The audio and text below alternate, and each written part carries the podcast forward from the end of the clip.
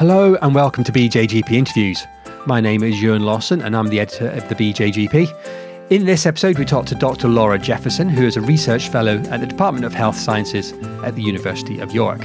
And the paper is General Practitioner Wellbeing During the COVID 19 Pandemic, a Systematic Review. Now, we know that many GPs have reported stress and burnout over recent years. And this is certainly damaging not only to the doctors but also to patients as well. Um, and with the pandemic, that's created new challenges. I started by asking Laura to tell us a little bit more around the background. Doctors have been struggling with their well-being for quite some time. Um, there was a global crisis described even before the COVID pandemic.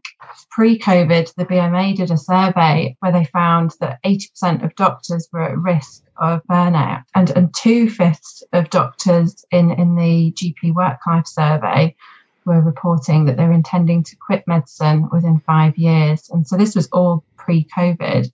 So, so what we wanted to do through this research was kind of systematically evaluate what the evidence was around the impact of COVID on GPs' well-being. There's been lots of concern about burnout recently. It's been featuring in all the kind of the journals and the, the GP uh, papers, and even in just the mainstream media as well, a little bit. So obviously, really important to explore, but a really important background there of you know of pre-pandemic burnout going on already. It's so important because it, it doesn't just affect doctors and their well-being, but it's also how you know the infrastructure of the health system is based on doctors being available and doctors being well. So if we can't retain doctors, um, if they're not satisfied and if they're not well in, in the work that they're doing, then that has a real impact on, on the kind of infrastructure of, health systems um, and also on patient care. So there's quite a lot of research that shows that um, doctor well-being impacts um, quality of care and, and can cause issues um, in patient care. So this is very much looking at GPs in this case for this systematic review. Might be worth getting you to tell us a little bit about. Well, I think we, we you've obviously followed all the normal processes for a systematic review in terms of evaluation and searching and that. So we won't linger too much on that. But perhaps we should get on to the the interesting side of what you found Sure. Yeah. So, so yeah, we wanted to focus on GPs because uh, kind of previous studies have shown that they're most at risk um, across healthcare workers, and also a lot of the evidence has been primarily from previous epidemics and and the current pandemic at the start of COVID was coming out from secondary care um, sectors. So, so we focused our search specifically on GPs and family doctors using those sorts of terms because we're capturing international evidence. And across um, the studies, um, we found um, there was about 2,000 studies that we um, searched in our review across multiple databases.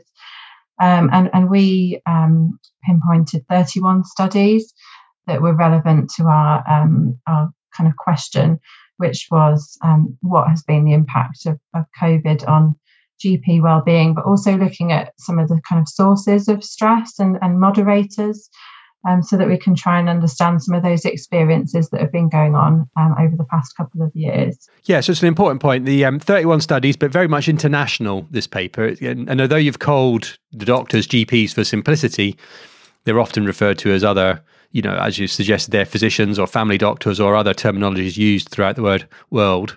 So 31 papers. And what kind of, tell us a little bit about the detail of those findings then. Yeah. So, yeah, so it was interesting. I, I guess, as you'd expect, the papers um, were generally from um, countries where the pandemic had first hit. So, China and Italy had the most studies, and Singapore.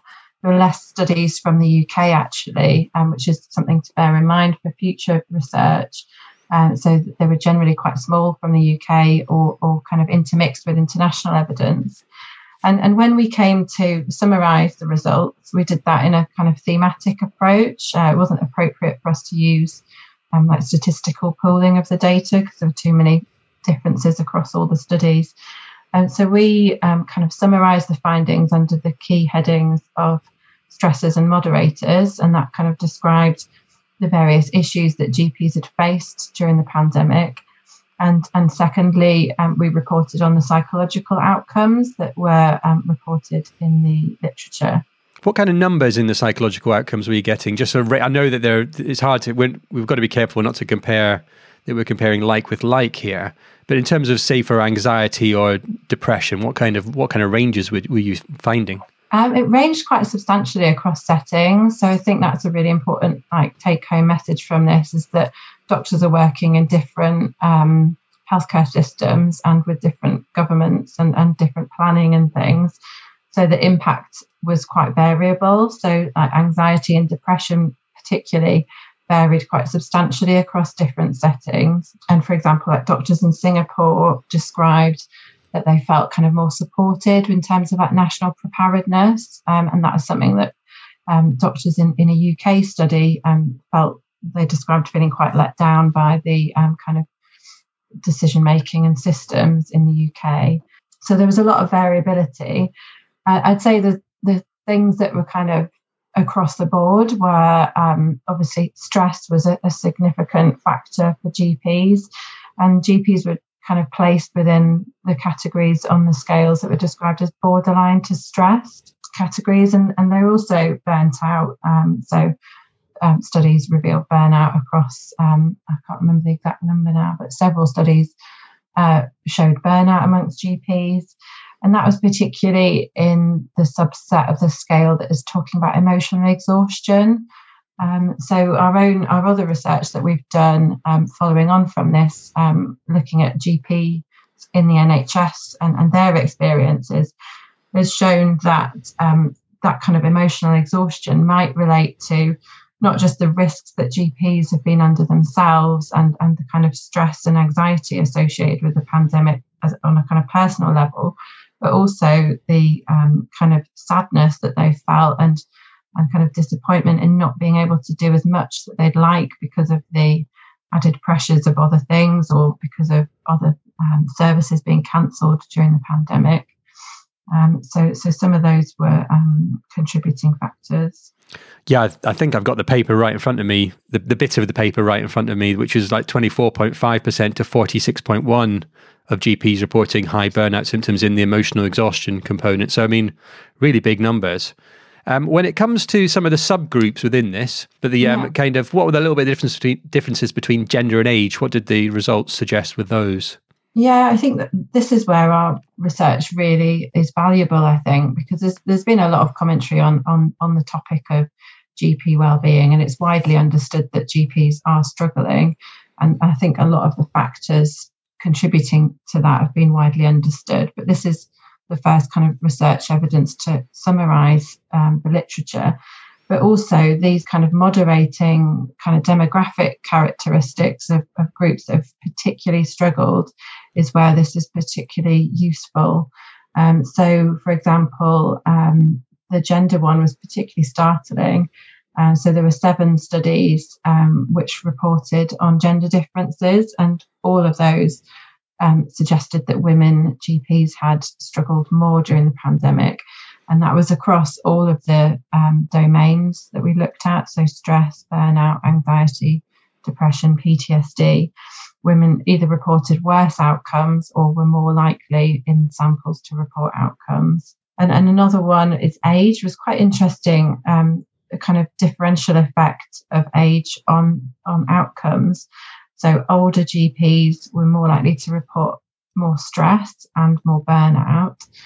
Um, and that kind of relates to some of our other research that we've done in our um, GP wellbeing project, um, which is like primary research that we've done, which shows that those kind of older GPs are perhaps in, in the UK at least more likely to be um, GP partners. So there's kind of additional responsibilities associated with partnership, and particularly in the planning stage of the pandemic um, and reorganisation of practices, um, obviously related um, to increased stress and burnout. But then on the other hand, there was um, studies that showed that younger GPs struggled more with anxiety and depression.